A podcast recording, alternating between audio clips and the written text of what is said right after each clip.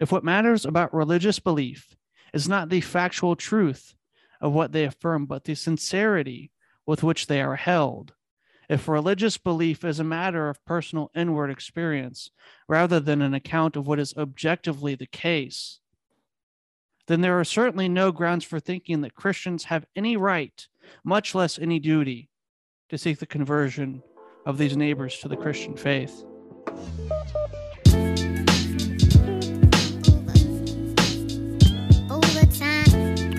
Welcome to the Belfast Podcast. I'm your host, Luke Byler, and this week is week three of our series on chapter one of the Divine Conspiracy. This week, we get a little further from Willard, although we have a very important reading of that chapter at the end of this of this episode here by Daniel that I think ties a lot of what we're saying together. And this week, I read extensively from C.S. Lewis and The Abolition of Man, and I read from a paper I wrote actually on C.S. Lewis critiques of postmodernism in the work The Abolition of Man.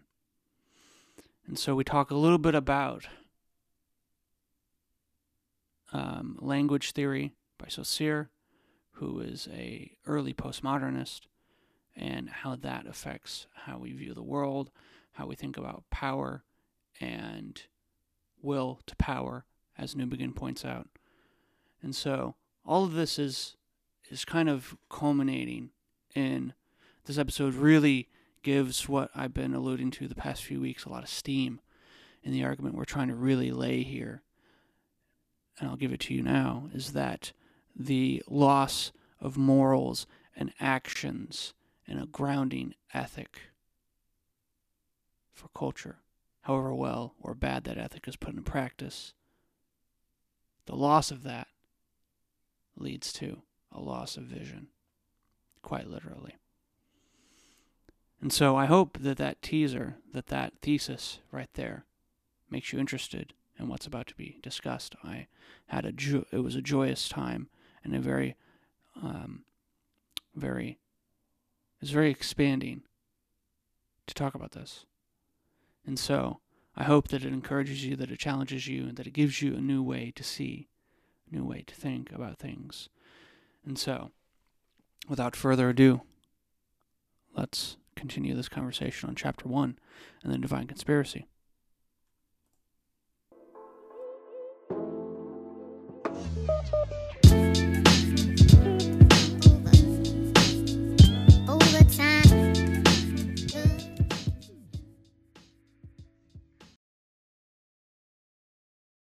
Assumption that if you did this and you just did mission, that then it would re energize Christians, it would bring alive their faith, and it would sort of bring the church back to its sermons. It was postmodernism was hitting, and there's books about that.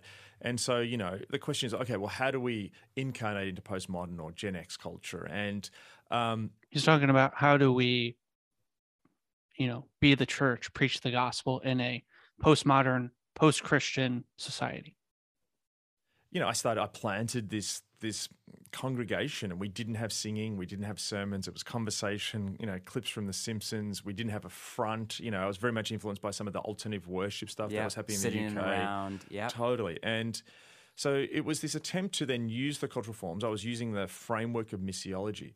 But the thing that I missed was that there was an assumption that if you did this, and you just did mission, that then it would re energize Christians, it would bring alive their faith, and it would sort of bring the church back to its core purpose. Now, I do believe that mission is one of the core purposes of the church, but the model then of the three cultures is the idea that the third culture actually is not a pre Christian culture. So it's not we go from one, a pre Christian culture, then two, sort of a Christianized Christendom culture, and then now we return back to culture one. Yeah, that's not it. That's not an option. Exactly. That it, what it is is actually we're turning to culture three, which can look tribal, it can look pagan, but it's not.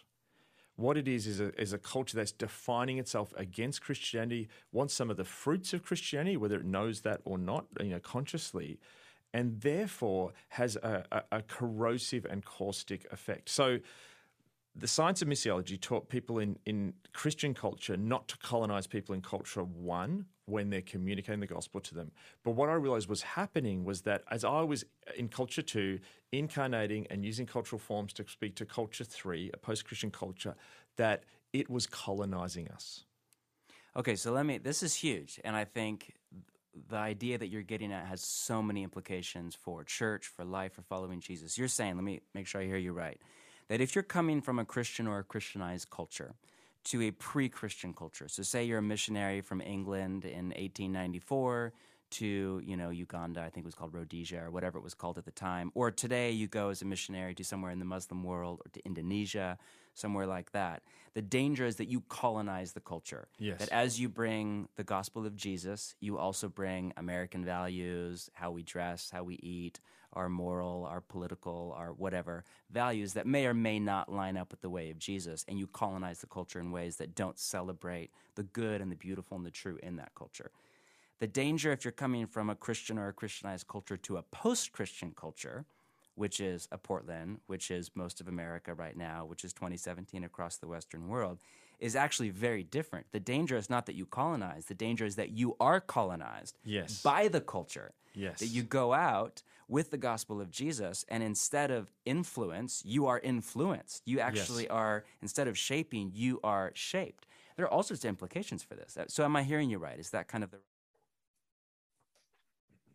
So the point being made, and we kind of talked about this subtly, um, is that the new culture on the scene is the one colonizing the previous culture.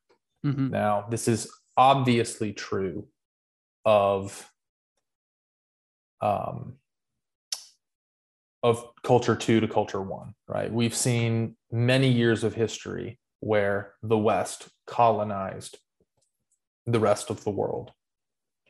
And with that, it brought along oftentimes Christianity. Mhm. Now, this tension between bringing Western culture and bringing Christianity, a lot of the times that was conflated, and they, those two things were seen as the same thing. Now, retrospectively, we've come to the realization that we need to reframe that, and we don't need to associate Western culture and Christianity synonymously. Though I think, as we've talked about, certain aspects of Western culture have inherently been shaped by Christian principles that Mhm. kind of undergird the whole system. That said, we need to be precise in our missioning. That way, we are bringing the gospel, not Western culture itself. Then, in our current situation, the new danger becomes are we being colonized as Christians by the, this third culture that has risen? And is this colonization going to overrun our value structure? And I use that specifically, right, because we've been talking about um, your coworker, right? My mom likes to pray. I like to meditate and do yoga because we have, and this, I don't want to, I guess, um, I guess I'll be the first person to say it on the podcast, even though this is the term you coined when we were talking two days ago. So full credit to you. It becomes a pluralistic heresy, right?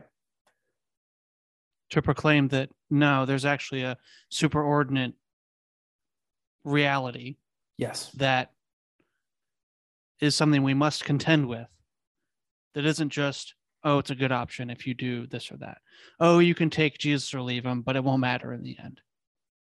And so to say,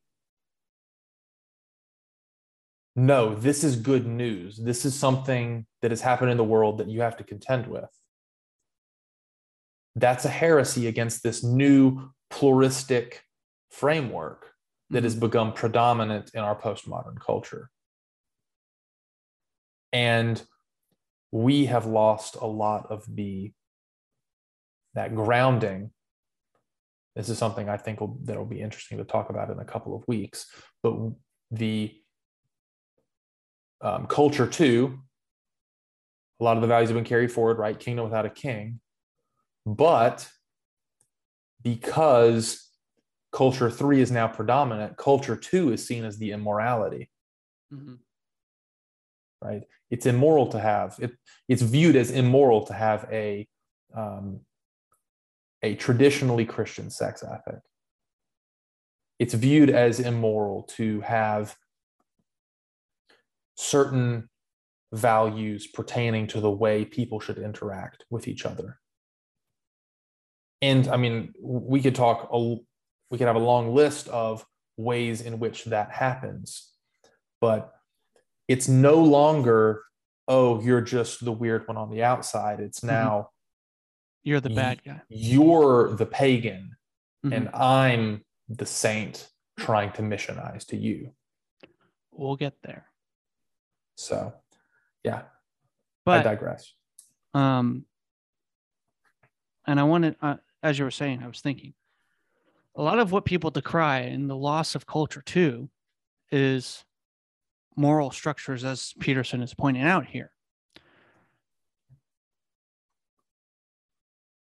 But the deeper thing i think he's critiquing and probably why he's as popular as he is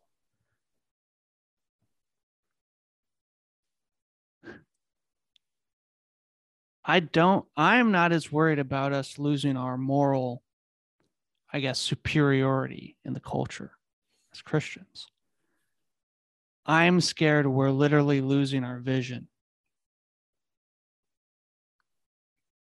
That's what this episode is about. So I want to read some more Newbigin. And I found a section that I should have read earlier. So I'll read that and then I'll read something else. Real quick, I want to say something on what you Go just said. I think it's actually good that we are losing our sense of moral superiority within the broader culture. Yeah. because I think how long have we really had it? Mm, uh, Well, it depends on where you live. live, but Yeah. Depends on where you live. And it also depends on in what realm of morality Mm-hmm. you're talking about. But also, I think that it is something that needs to happen within Western culture because I genuinely think the church needs some humbling. Mhm. And I mean that in a very delicate and compassionate way. Um, but anyway, that's I wanted to at and least I highlight think that. I think we also must understand that we are not our hands aren't clean either. Put it that way. yes, Yeah. yeah, But Newbigin.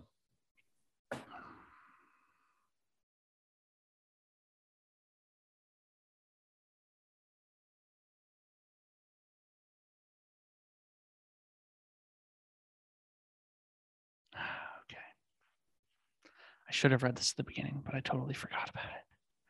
So here we are. This is in the first chapter. This is just page six.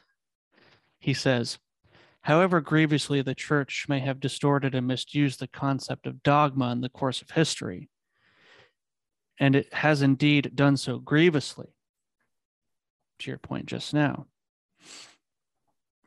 the reality which the word design, which the word designated, is present from the beginning and is intrinsic to the gospel. Something radically new has been given, something which cannot be derived from rational reflection on the experiences available to all people. Jordan Peterson to Sam Harris. It is a new fact to be received in faith as a gift of grace. New fact. And what is thus given claims to be the truth, not just a possible option. It is the rock which must either become the foundation of all knowing and doing, or else the stone on which one stumbles and falls to disaster. Those who, through no wit or wisdom or good godliness of their own, have been entrusted with the message, can in no way demonstrate its truth on the basis of some other alleged, certainties, that they can live by it and announce it. It is something given, dogma, calling for the assertion, assent of faith. And of course, it is at this point that the other strand of our culture, the humanist, rationalist element, is roused to protest to subject every alleged truth to the critical scrutiny of reason is, in our culture, as in the Greek world of Paul's day, the mark of a mature person. Perhaps our culture has prided itself more than any previous culture on its willingness and ability to subject every dogma to fearless criticism in the light of reason and experience. It is therefore natural that the missionary, the evangelist, with his confident assertion of a truth to be accepted in faith, should be the object of suspicion, or at least of skepticism. Is he not simply a survivor of a previous epoch? Culture 2. Must we not all accept that truth as larger, richer, and more complex than can be contained in any one religious or cultural tradition? You pray, I meditate and do yoga. It is not more fitting that we adopt the attitude of a humble seeker after truth. Is it not more fitting? Keeping an open mind, ready to listen to all that comes from the varied religious experience of the human race? Is it not more honest as well as more humble to stop preaching and engage in rather and rather in dialogue, listening to the experience of others and offering our own, not to displace theirs, but to enrich and be enriched by the sharing of religious experience. Only an open mind can hope to reach the truth, and dogma is the enemy of the open mind. One might make an immediate and rather superficial comment on this by saying that it is very obviously a view which we apply only to certain kinds of truth in spite of the enthusiasm of many educational experts for encouraging their pupils to have an open mind and to make their own decisions about truth, a teacher who asks her class whether Paris is the capital of France or Belgium will not appreciate the child who tells him that he has an open mind on the matter. The principle of pluralism is not universally accepted in our culture. It is one of the key features of our culture, and one that we shall have to examine in some depth that we make a sharp distinction between a world of what we call values and what we call facts. In the former world, we are pluralist. Values are a matter of personal choice. And the latter, we are not. Facts are facts, whether you like them or not. It follows that in this culture, the third culture, the church and its preaching belong to the world of values. The church is among the good causes which must be which must be supported by good people and without this support it will collapse. The church is not generally perceived as concerned with facts with the realities with and listen to this listen to this. The church is not generally perceived as concerned with facts with the realities which finally govern the world and which we shall in the end have to acknowledge whether we like them or not. Well i thought every knee would bow and every tongue confess that Jesus Christ is Lord. It is the cultural milieu, the confident announcement of the Christian faith sounds like an arrogant attempt of some people to impose their values on others, the will to power. As long as the church is content to offer its beliefs modestly as simply as one of the many brands available in the ideological supermarket, no offense is taken. But the affirmation that the truth revealed in the gospel ought to govern public life is offensive. And then I wrote in the margin news, not advice.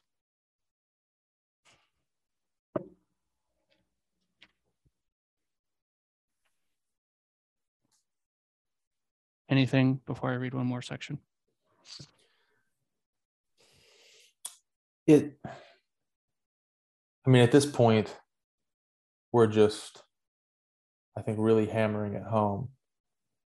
But I think it's worth hammering home because it's something that's so relevant and so prevalent in our culture. This is something that I want you to listen to. And then next week, two weeks from now, three weeks from now, you'll say, I, I see it everywhere now that I know about it. I've had, since listening to this cultural moment, reading Willard, um, and then you've sent me, I don't even know how many pictures of pages from the Newbigin book to read. because um, I regrettably haven't been reading it. Um, I just haven't had the time and I don't own it. Um, I guess I could fix that, but anyway. Um, the since all of that, my engagement with Christian culture has shifted yet again. Because I think we understand ourselves as giving good advice. And I think that's a shame. I also think that when we see ourselves correctly as bringing news, we bring that news poorly. And so it's, it's good. Why? It's, what is it news? What makes it good? Mm-hmm. And so I do, and this, sorry, no, this is why I kept saying, uh, this is why I said the other week, and you might think whenever that gets posted, then, oh, is Luke really a Christian? But I kept, I keep asking myself as I'm driving now, reading Newbigin, reading, rereading Divine Conspiracy, having this reading Wright's book on news is like, okay, do I act as if this is a reality with which I have to contend, or do I just think I'm out here giving people good advice for their life? I'm giving people an interesting way to think about the spiritual world. Well, and that right there is the question I think we're trying to get people to ask about themselves because I've had to have the same the same question. I've had to ask myself, okay, am I actually living in a way that treats this as good news and not just a good way to go about living. And I think for a long time, if I'd had the language to ex- to express my beliefs on the matter, I should have been saying I thought it was advice. I think I'm getting to the point now because of having this language that I can say, no, I, I do genuinely think it's news. But there are still parts of it that I struggle with. And that's the thing mm-hmm. that we have to keep coming back to is I think there's grace for when we take it as advice and not news. Right? To, to go back to our justification episode, it's not it's not that we have to get it perfect and that we have to be transformed now and all of a sudden walk in step with the spirit and not um, succumb to the lusts of the flesh, as we talked about. Don't, um, you know, we have to immediately get off the path that leads to death, death, and get on the path that leads to life. And failure to do that means you're you're ruined, um, or failure to stay on the path. I, I think there's grace here, but it's a question worth asking. And it's a question that until a month ago, I hadn't even known to start asking. If I were to show you this book, especially the first two chapters, I quite literally have almost no pages that don't have lines or blocks or underlines or notes in the margin. It took me an hour to read the first chapter. It's 15 pages. It's not that long. Newbigin's writing isn't that complicated. But this was a book, and he wrote this in the I think in the 80s. Let's see. 1980, Willard, 1989. Willard wrote Divine Conspiracy, I want to say the year the year after I was born. So 90s.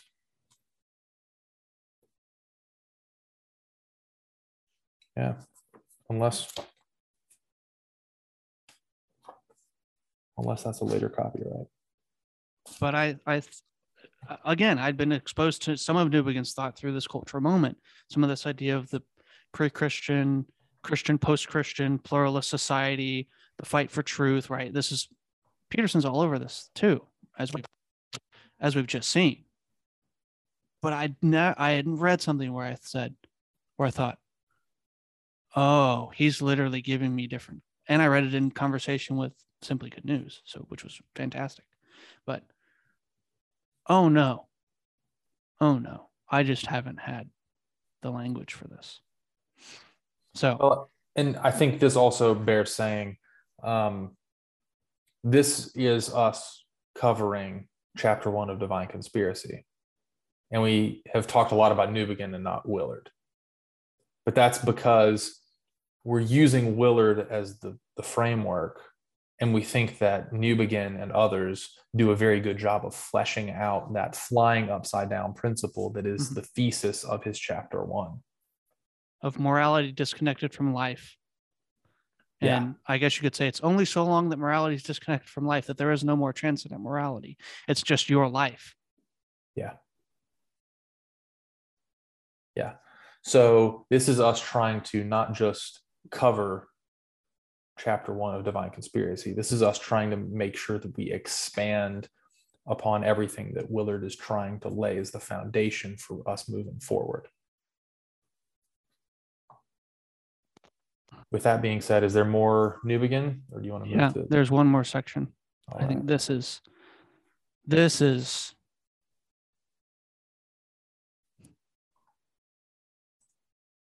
what do you say to your coworker? Oh well, as long as it leads to the same outcome. What I believe, what you believe is really, which is funny, right? As long as you get, as long as you're a good person. Well, how do you define good person? You mean by standards you find in the Bible? Sounds the- pretty Christian to me. by the prominence of the second culture. What do you say to them when facts and value, though, are different? When the personal beliefs of me, really, in Newbigin's estimation, are going to have no effect on the, let's say, actual world.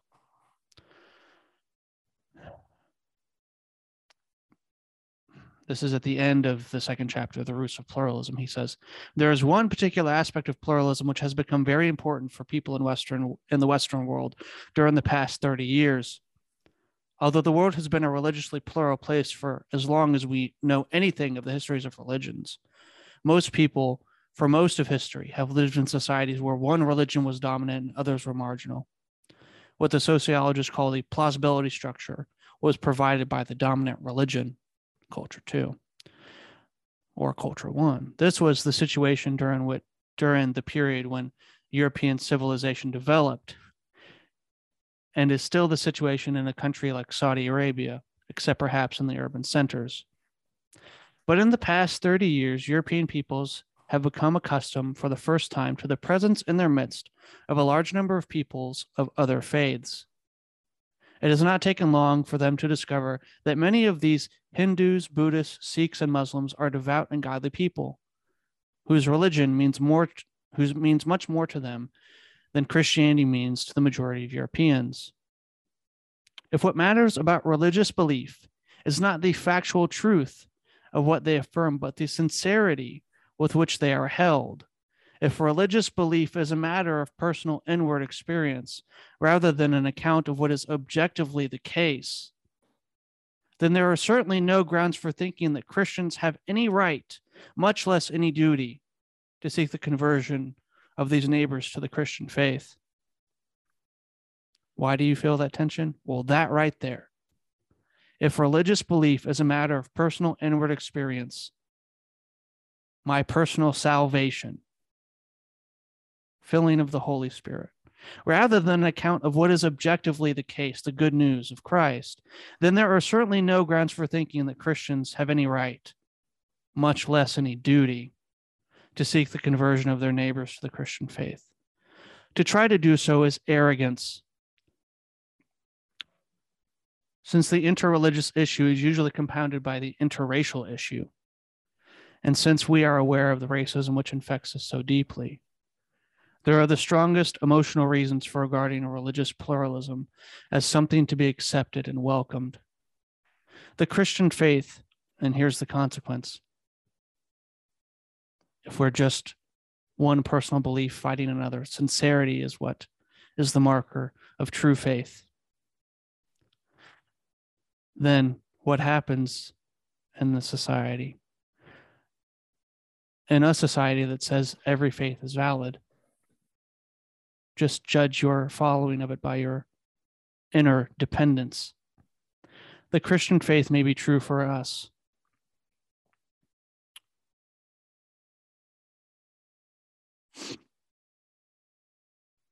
The Christian faith may be true for us. It is not necessarily true for everyone. To confess Jesus as Lord and Savior and to worship Him in language that we use in church is quite proper as an expression of our devotion. But this does not entitle us to make the same claims outside the context of the life and worship of the church.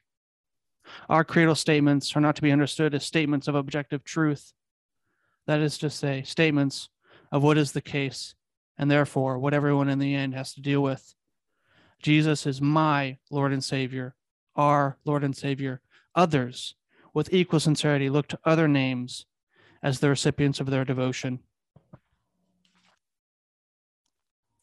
We have no right to affirm in such a society that there is no other name given under heaven whereby we are to be saved.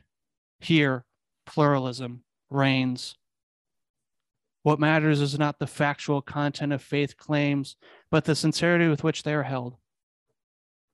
They are matters not of public knowledge, facts, but of personal faith, values. Knowing is one thing, and the schools are there to see that everyone knows what what we all need to know about the real facts. Believing is something else. That is, it is a personal matter for each individual. Each of us should have a personal faith of our own. In the next chapter, we shall look more closely at this interesting dichotomy in our society between knowing and believing. That made me think of something that we've kind of covered before with Augustine. So I guess we'll add one to the Augustine counter. Um, but Augustine talks about, you know, loving God and loving neighbor as being very as the, the paramounts of Christian ethics, right? Mm-hmm. um, and really the paramounts of Christian faith. But he also talks about how we need the rest of the Bible to show us how to do that properly, because there's a proper way and an improper way to go about doing that. Excuse me. And he, he um, obviously not speaking in English, but he, he uses, it was translated frequently, the word sincerity just like Newbigin used. You can be sincerely wrong. You might have sincere beliefs. You might sincerely believe that this is the proper way to love someone, but you can be sincerely wrong. And that's one of my issues with inclusivity being the um, of most importance within the gospel is oh well being inclusive is being loving. You can love in wrong ways. And sometimes i think being inclusive in certain ways can be sincerely wrong. That is not to say that we are to purposefully exclude people but it's it's the same in relationships if I let someone continuously abuse me, I am sincerely wrong because that's not loving myself or loving them properly in, in letting them do that. And so people can have sincere beliefs, but that doesn't necessarily mean that their beliefs reflect the good news, the truth that exists, and so on and so forth. And I think the temptation within a pluralistic culture is to not acknowledge that because that would be pluralistic heresy. And That's what the third culture is all about.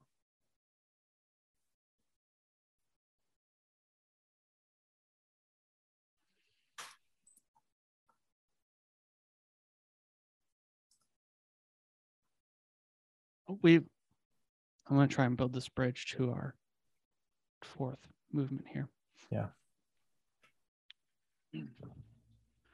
We've been hitting on um,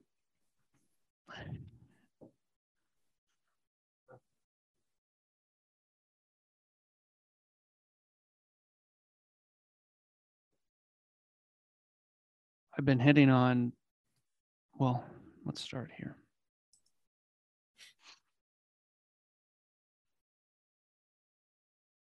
I said that what I think is interesting, most people decry the loss of morality in the movement from Christian to post Christian, which is fair enough. As Peterson points out, I think we I think we lose our vision when we do that. Our vision for what the world could be, our vision for how to interact with other people, um, any kind of guy, as as Willard points out in his op- opening of the chapter. Are we flying upside down? What are instruments for orientation? This whole thing we've been doing for the past two and a half hours is what is it what does it mean to have instruments of orientation what happens when those don't aren't a thing anymore what happens when all instruments are equal or we claim that all instruments can have the same use. Well i would say then you don't really live in the world but um, I, I use the, the language of vision on purpose because well let's just say this isn't how we see things quite literally. Um I guess we'll start here. I uh i wrote a paper. Uh that's the wrong that's the wrong paper. Uh, i wrote a paper last semester and it was oh what did i title it? Let's go to my word documents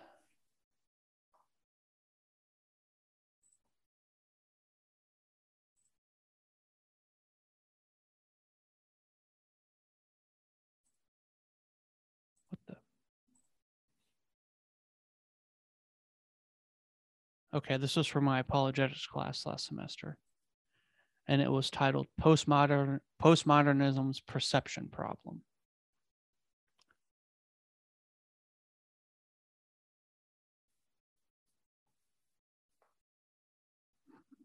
I start with a brief summary of its history. And then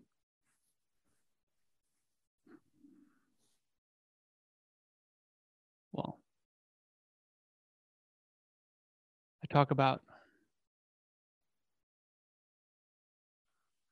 Saussure, Ferdinand Saussure, and you get some more developed, ver- some more sophisticated versions of this later in postmodernism. He was one of the founders of postmodern thought. And he says basically, he he created the categories of sign and signified in language.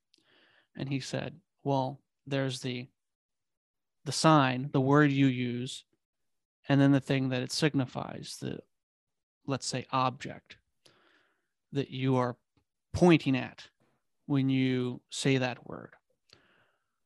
Um,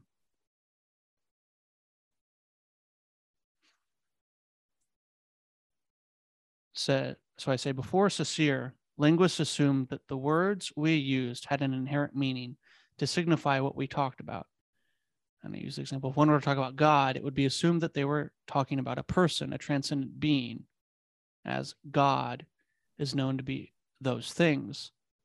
Saussure would say this notion of communication is untrue. In his theory, there are two major distinctions the sign, the word, and the signified, the thing that is being related or ordered. I use those words on purpose. Again, I use those words on purpose. In his thinking, it is only upon tradition or agreed upon connectivity that there is a relationship between these two things. God may only be called God because we have an agreed upon tradition in the West about what the sign is signifying. And this may be partially true, especially when talking to someone from the East, which the East, who is Muslim or Hindu. The only trouble with the critique would be that those religions would disagree on the signified God or gods. But we would all be fighting about how to conceive of the transcendent thing we see that guides things. Trouble comes for the postmodernist in a discussion like this because they believe in no transcendence. The big pro- the biggest problem with Saussure's method of deconstruction of language is the loss of a meta narrative bringing anything together. Because again, in his thinking, it is only in agreed upon tradition or connectivity. Well, if there's no narrative that binds us together, what are we agreeing on? And I quote, quote him as saying, he talked, or the, the author, I quote uh, Galen Brown, who wrote Postmodernism for Historians. They say this The third thing that Saussure criticized was the notion of the certainty of the link between a sign and its object. So the word and the thing being talked about. The certainty and preeminence that the word mouse meant a rodent. Saussure denied this. He said that the linguistic sign is arbitrary. Keep think about this. He said that the linguistic sign is arbitrary and randomly chosen. Any word might be selected to denote mouse, such as elephant. There was no preordained rule that it said it had to be mouse. Further, the whole sign system was arbitrary, and that there is nothing in the word mouse that can be said to resemble the animal. Saussure's most troubling phrase has to be that signs are arbitrary and randomly chosen, referring back to the example above. Is it it is not arbitrary that major religions choose to use the word God or gods to talk about what is transcendent. They would just argue about the nature of such a being. But the transcendence is one thing that would involve all of their definitions, regardless of geographical location or specificity of belief. So call it a meta narrative. Time out. Go ahead. One thing that I think is interesting, right, is you could say I know you this- didn't want to go here, but I thought yeah we should. no no no no it's fine I, I i'm i'm with you um one of the things that i think is significant So this is will to power with words. yes will this to is Saussure's. This is the consequence of Saussure's deconstruction of language philosophy. yeah well and so what is a woman? I'm like, dude, I'm serious. yeah If there is no relation between the sign and the signified, we've gotten to a point where we can't define a woman. well and where we can't define anything right because if there's no relationship between the sign and the signified then you can call a mouse an elephant and it it be fine the and i can understand his idea Yeah, I even uh, like I said, even partially agree. Right? yes We have to understand. We we know this, dude. I just saw a clip. uh, I'm gonna keep bringing up people from Daily Wire as if I'm a huge fan. I'm really not, but here we are. Klavan, uh, he's probably my. By the way, he's probably my least favorite person on their roster. Um, Yeah. For for, I have specific reasons for that. But anyway, he talks about words as vessels, which is similar to Saussure's language, right? yeah. But we again we're imbuing meaning to communicate something. Hmm and i think we're like i said where Saussure is devastationally wrong is the idea that there is an arbitrary way in which we assign meaning. Well, and so there's it's one thing to say that the sound selection and arrangement is arbitrarily assigned a meaning. Mhm. And the other thing and another thing to say that the meaning itself is arbitrary, mm-hmm. Mm-hmm. right? And that I think is important because if I'm standing so so my wife speaks Mhm. Arabic. Um, Really? yes. Um, out if- something new. Yeah. And so if I'm, let's use the mouse example. If I point to the mouse and say mouse in English, and she points to the mouse and says whatever mouse is in Arabic, I don't know, Mhm. then we both know what we're meaning when we use that word, even though the sounds themselves might not be intrinsically linked Mhm. to the thing, the object in the world, they have been at least culturally linked to a meaning that does exist. Mhm. And that's the important thing. my biggest critique of um of um this idea of it's actually called structuralism is this idea of language um but is is just the question then why the hell translate anything if Yeah. me, like you just said if Saussure is right and meaning is arbitrary. Why translate anything? I'm just transferring my arbitrary meaning on words. It's my will to power to control what you say about a certain thing. And not to say that people don't control things about which people say. It's happened a lot. But if that's the only game you're playing, well, I guess I think that's a stupid game. You play stupid games, you get stupid prizes. Let's get to the meat of this. I have one more, one more section. Yeah.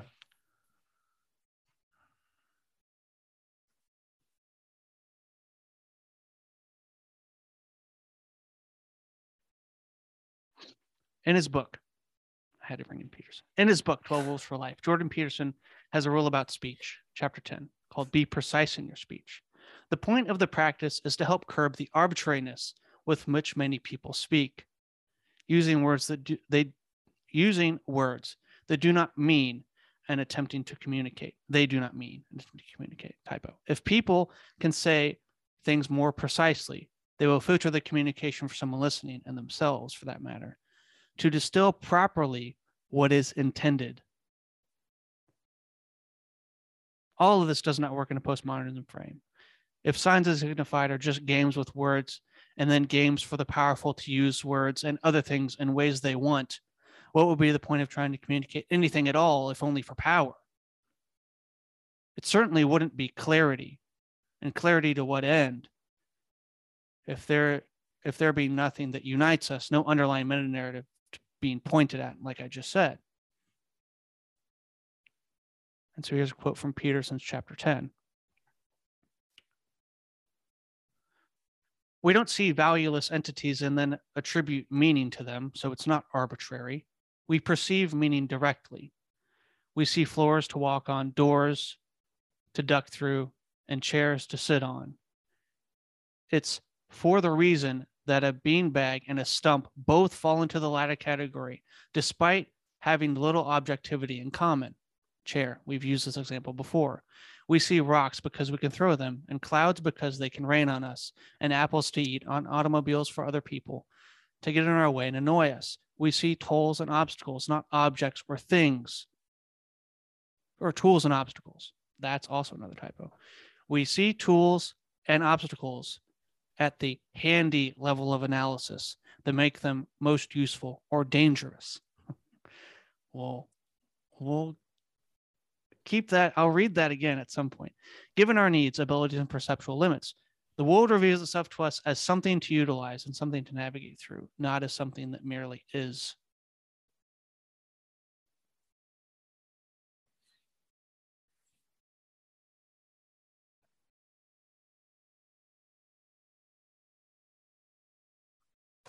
Yeah. But this is what happens in a world where there is no. The postmodernists gave us a great word, and it is meta narrative. They Mhm. don't believe in it. But what is the MCU but a meta narrative? I'm serious. What are all the Avengers movies? You don't have Endgame or Infinity War without a meta narrative. There is no intertextuality without a meta narrative.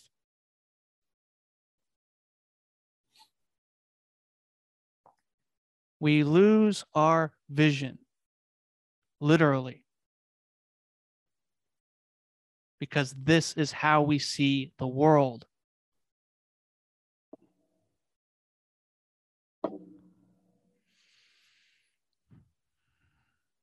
I want to just move on to abolition of man, Go for it. if that's okay with you.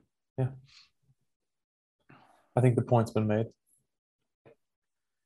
I quoted Peterson, so Yeah. We got that. which was box. which was something that uh, we were going to play, but I think the the point we wanted him to make has been made. I read this before. I'll read it again.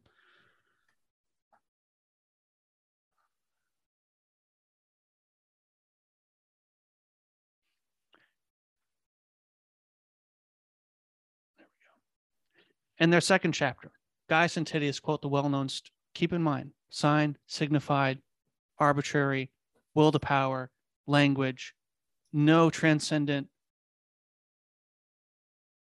thing that guides how we talk to each other, how we communicate with each other. It's all just arbitrary or it's all equal.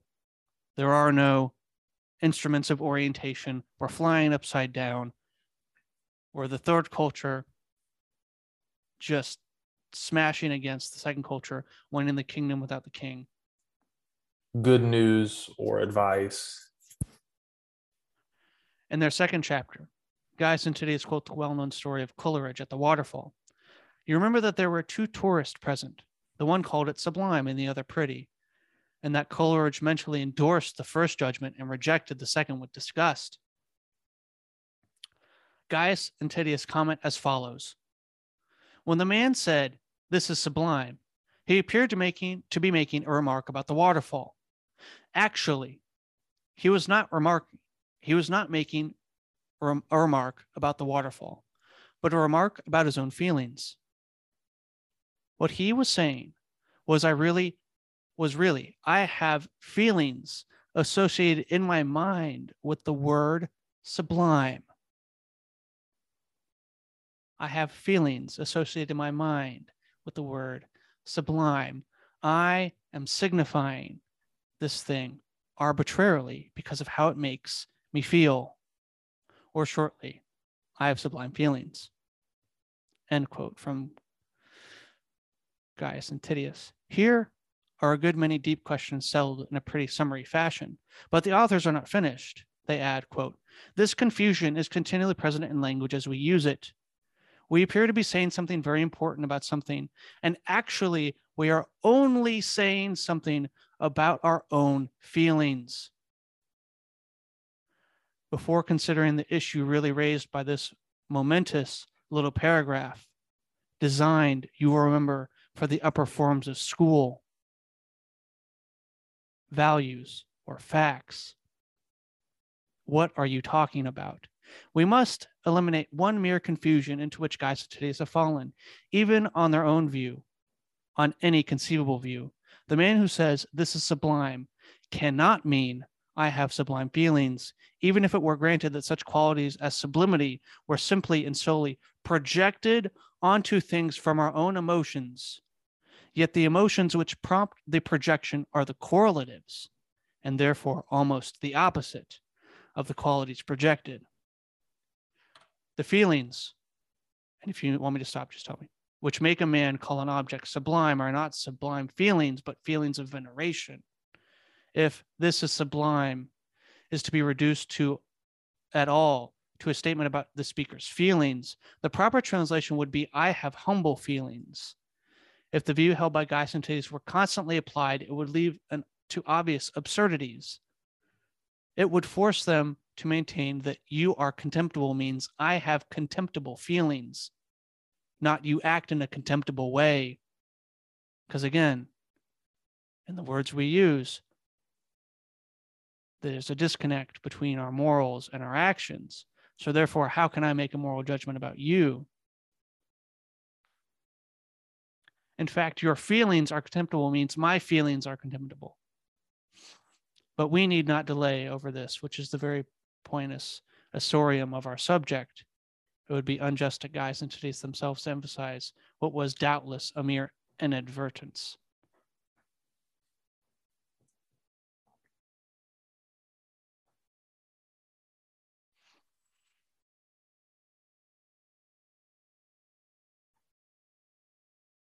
This is the paradigm we've been using for quite some time, right? What about the waterfall? Mm-hmm. If everything is transparent, you see through everything. There's no orienting principle, there's no limiting principle. We can very easily fly upside down, and that seems like it's okay until you pull up and you realize you were actually pulling down, which is exactly what happened in Willard's example. Lewis continues, I am not concerned with what they desire, but what the effect of their book will certainly have on the schoolboy's mind. In the same way, they have not said that judgments of value are unimportant. They're just all equal. Their words are that we appear to be saying something very important. Are you sincere? We appear to be saying something very important, when in reality, we are only saying something about our own feelings. No schoolboy will be able to resist the suggestion brought to bear upon him by that word only. We are only saying something about our own feelings. We're only arbitrarily assigning meaning to these words, to these objects, then in the world. I do not mean, of course, that he will make any conscious inference from what he reads to a general philosophy theory that all values are subjective and trivial. They're all on the ideological supermarket. The very power of Gaius and Titius depends on the fact that they are dealing with a boy, a boy who thinks he's doing his English prep and has not and has no notion that ethics, theology, and politics are all at stake. It is not a theory they put into his mind, but an assumption, which 10 years hence, its origin forgotten and its presence unconscious, unconscious, will condition him to take one side in a controversy which he has never recognized as a controversy at all. The officers themselves, I suspect, hardly know what they are doing to that boy, and he cannot know what is being done to him.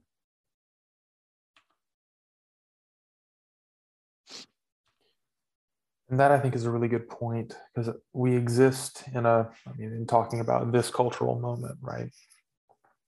With the podcast that bears that name, we exist in a cultural moment where I think a lot of people have a lot of underlying assumptions about what is moral and what is not. but they've done very little to understand how they've come to view what is moral and what is not as moral or immoral. And I think I had done that for quite some time myself. And that's one of the reasons why I think this conversation is so important, is because now I'm starting to realize a lot of the underlying paradigms that have come to shape the way I view things. And that there is such a thing as advice, but there's also a realm of truth, and that's where good news operates. And I think that's an important realization.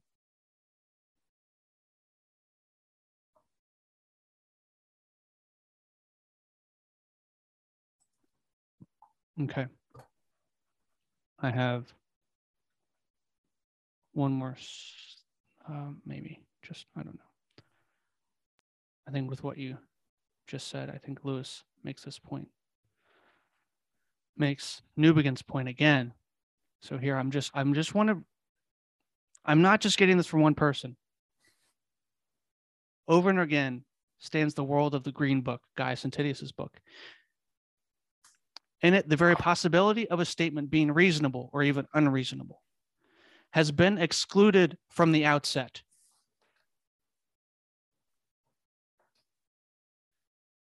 I'll read that again. Over and against this stands the world of the Green Book. In it, the very possibility of a statement being reasonable or un, even unreasonable has been excluded from the outset. It can be reasonable or unreasonable only if it conforms or falls to or fails to conform to something else.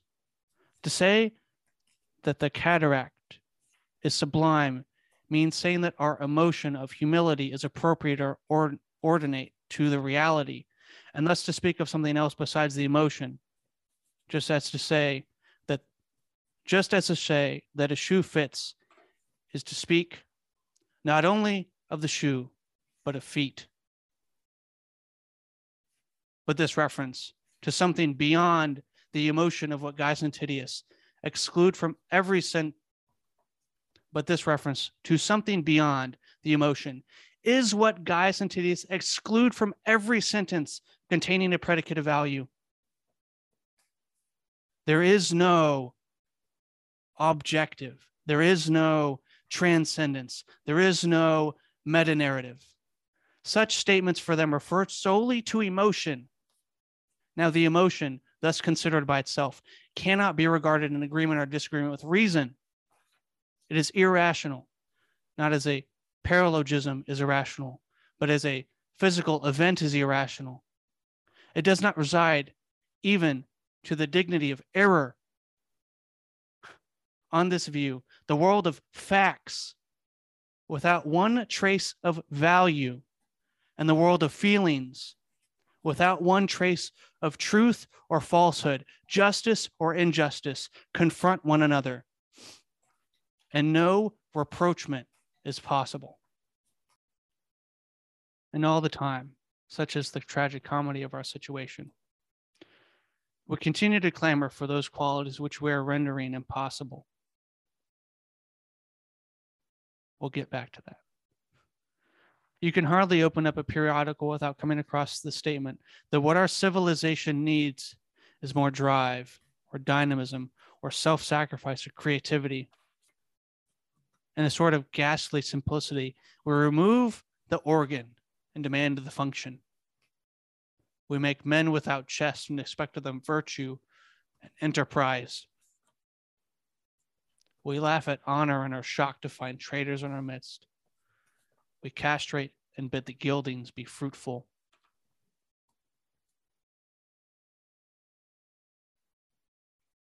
Chapter 2. The practical result of education in the spirit of the Green Book must be the destruction of the, of the society which accepts it. But these are not necessarily a refutation of subjectivism about values as a theory. The true doctrine might be a doctrine for which we for which if we accept we die no one who speaks from within the tao can reject it on that account but it has not yet come to that there are theoretical difficulties in the philosophy of gaius and Titius. However subjective they may be about some traditional values, Gaius and Titius have shown by the very act of writing the Green Book that there must be some other values about which they are not subjective at all. They write in order to produce certain states of mind in the rising generation, if not because they think those states of mind intrinsically just just or good, yet certainly because they think of them to be the to be the means to some state of society which they regard as desirable. It would not be difficult to collect from various passages in the Green Book what their ideal is, but we need not. The important point is not the precise nature of their end, but the fact that they have an end at all. They must have, or their book, being purely practical in intention, is written to no purpose. And this end must have real value in their eyes in their eyes. To abstain from calling it good and to use instead such predicates as necessary or progressive or efficient would be subterfuge. They could be forced by argument to answer the question necessary for what, progress towards what, effecting what. And the last resort, they would have to admit that some state of affairs was, in their opinion, good for its own sake. Your value suspended in midair. And this time they could not maintain that good simply described their own emotion about it. For the whole purpose of their book is so to condition the young reader that he will share their approval. And this would either be a fool's or a villain's undertaking, unless they held that their approval was in some way valid or correct.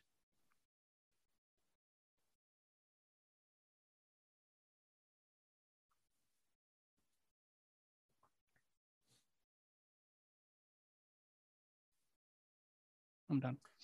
So, a couple of things. Um,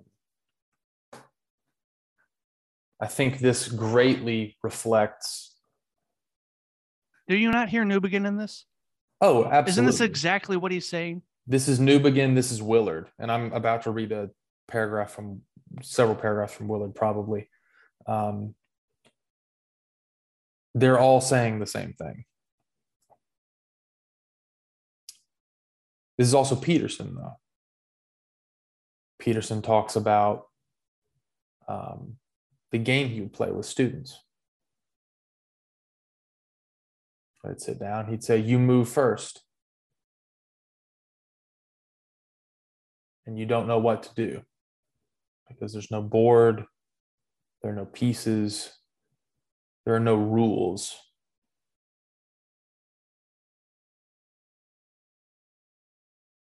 And so you have nothing, nothing you can do. You need the object. And sure, you can say, the rules are my will to power. Or you can recognize that the pieces and the board are actual objects that exist in the world. Or even if your rules are a will to power, isn't your statement that your rules are just will to power mean that you think you have a better idea of what the rules could be so you're willing your power over you?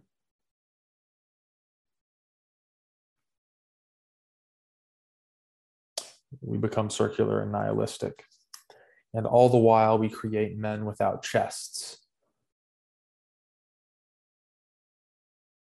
And that that statement right well, there women just, for that matter yeah we quite create, literally yeah we create people without moral potential and expect of them virtue. I'll read it again.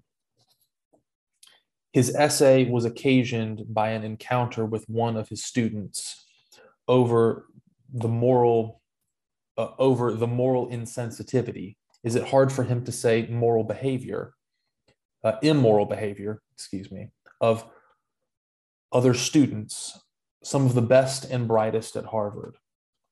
This student was a young woman of a midwestern working class background where as is well known things like right answers and ideology remain strong. She cleaned students rooms to help pay her way through the university. Again and again, she reported to Coles, the professor, people who were in classes with her treated her ungraciously because of her lower economic position, without simple courtesy and respect, and often were rude and sometimes crude to her. She was of a different socioeconomic class, and thus she was not regarded as being made in the image of God. She was repeatedly propositioned for sex by one young student in particular as she went about her work. He was a man with whom she had had two moral reasoning courses in which he excelled and received the highest of grades. And I'll continue. This pattern of treatment led her to quit her job and leave school and to do something like an exit interview with Coles after going over not only the behavior of her fellow students, but also the long list of highly educated people who have perpetrated the atrocities for which the 20th century is famous, she concluded by saying, I've been uh, I've been taking all these philosophy courses and we talk about what's true, what's important, what's good. Well, how do you teach people to be good? And she added, What's the point of knowing good if you don't keep trying to become a good person? And that ultimately is, I think, how this subject for Willard and for us relates back to our overarching idea of what we're doing here. We want to talk about the gospel. And it's impossible to talk about being good if we're stuck in this third culture reality without any grounding, if we're flying upside down, if the waterfall is transparent, we can't. We need to be talking about a reality. And here is the reality we should be talking about. So this is still Willard chapter 1, page 34. So when Jesus directs us to pray, Thy kingdom come, he does not mean we should pray for it to come into existence. Rather, we pray for it to take over all points in the personal, social, political order where it is now excluded. On earth as it is in heaven, with this prayer, we are invoking it, as in faith, we are acting it into the real world of our daily existence. With his overarching dominion, God has created us and has given each of us, like him, a range of will, beginning from our minds and bodies and extending outward, ultimately to a point not wholly predetermined, but open to the measure of our faith. His intent is for us to learn to mesh our kingdom with the kingdoms of others. Love of neighbor, rightly understood, will make this happen, but we can only love adequately by taking as our primary aim the integration of our rule with God's. That is why love of neighbor is second, not first, in the commandments, and why we are to seek, uh, why we are told to seek first the kingdom or rule of God. That is why it is important to properly understand this. And that is why we start here. Because if we are supposed to be ambassadors bringing the kingdom of God in our time in as many ways as we can, we are supposed to rightly order ourselves with the news, not the advice, and partner with others who are on this journey too. Loving them in right order as we all love God. That's the call. That's the mission. That's the gospel.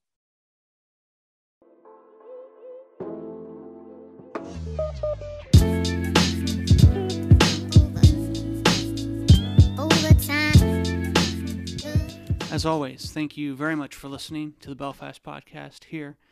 I really hope that you enjoyed the episode, that it was fruitful, that it was challenging. We have one more here to go on chapter one. Wrapping up a lot of the things that have just been said, I'm going to link back to Peterson, uh, a conversation I had with Jonathan Pageau, and this idea of vision and language, ascending the mountain of God, ascending the mountain to get clear vision. Continue to read from Lewis, The Problem of Pain, The Necessity of a Playable Game, and more from The Abolition of Man. uh, I should have posted, and I think I will post a reading I do of the second chapter in The Problem of Pain before I post this episode. So if you haven't watched that and you want more context for this quotation, for some of the arguments that Lewis is making, you can watch that. And so, all this conversation of the loss of morals flying upside down, the inaction of many people who talk about morality is exactly what Jesus is against here in the Sermon on the Mount. And I felt it important to lay this long argument before you as we begin chapter 1 because, well, what we have here is what's the consequence of chapter 2 Gospels of Sin Management. And that's what we'll talk about next week.